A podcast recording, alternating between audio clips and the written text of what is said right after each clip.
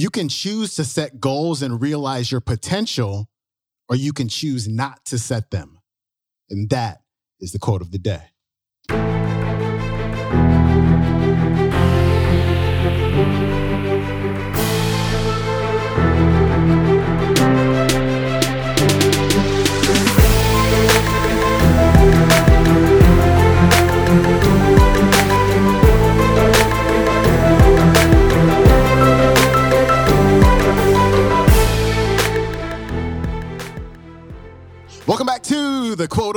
Day Show. I'm your host, Sean Croxton of SeanCroxton.com. Today's featured speaker is Mr. Zig Ziglar. It's been a little while since we had Zig on the show, and I love his talk today because he really ties together what we learned on Monday and Tuesday about setting big lifetime goals, as well as our greatest power, which is our power to choose.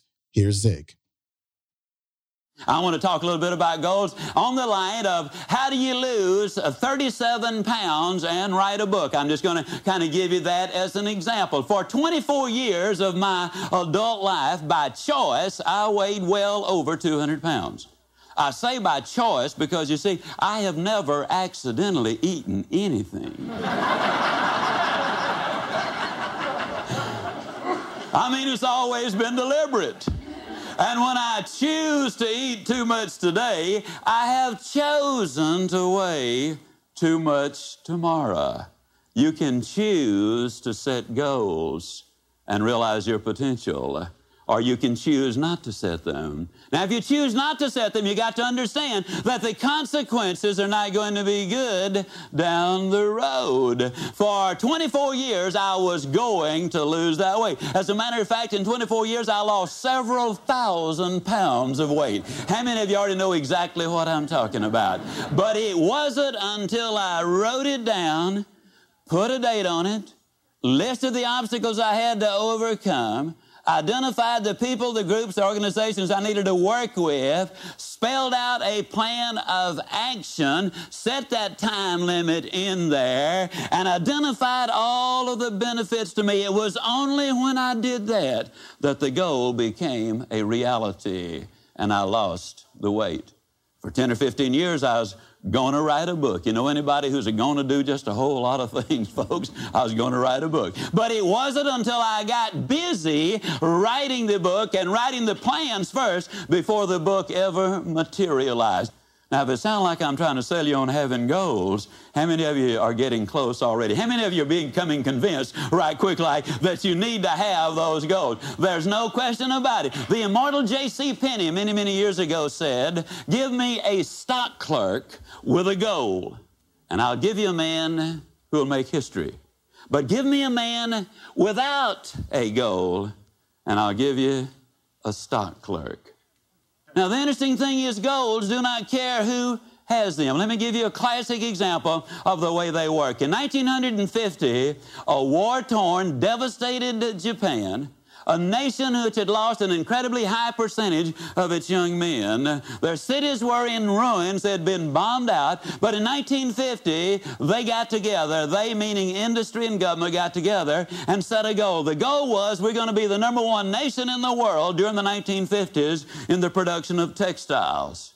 In 1959, ladies and gentlemen, they accomplished that objective. In 1960, they set another goal. We're going to be the number one nation in the world in the production of steel. Now, when you understand there's no iron ore in Japan of any significance, there's no coal of any significance there, we're going to be the number one nation in the world in the production of steel, it seemed like an absurd goal, and yet they reached their objectives. They had taken all of the steps. In 1970, the Japanese set another goal. They said during the 70s, we would be the number one nation in the world in the production of automobiles.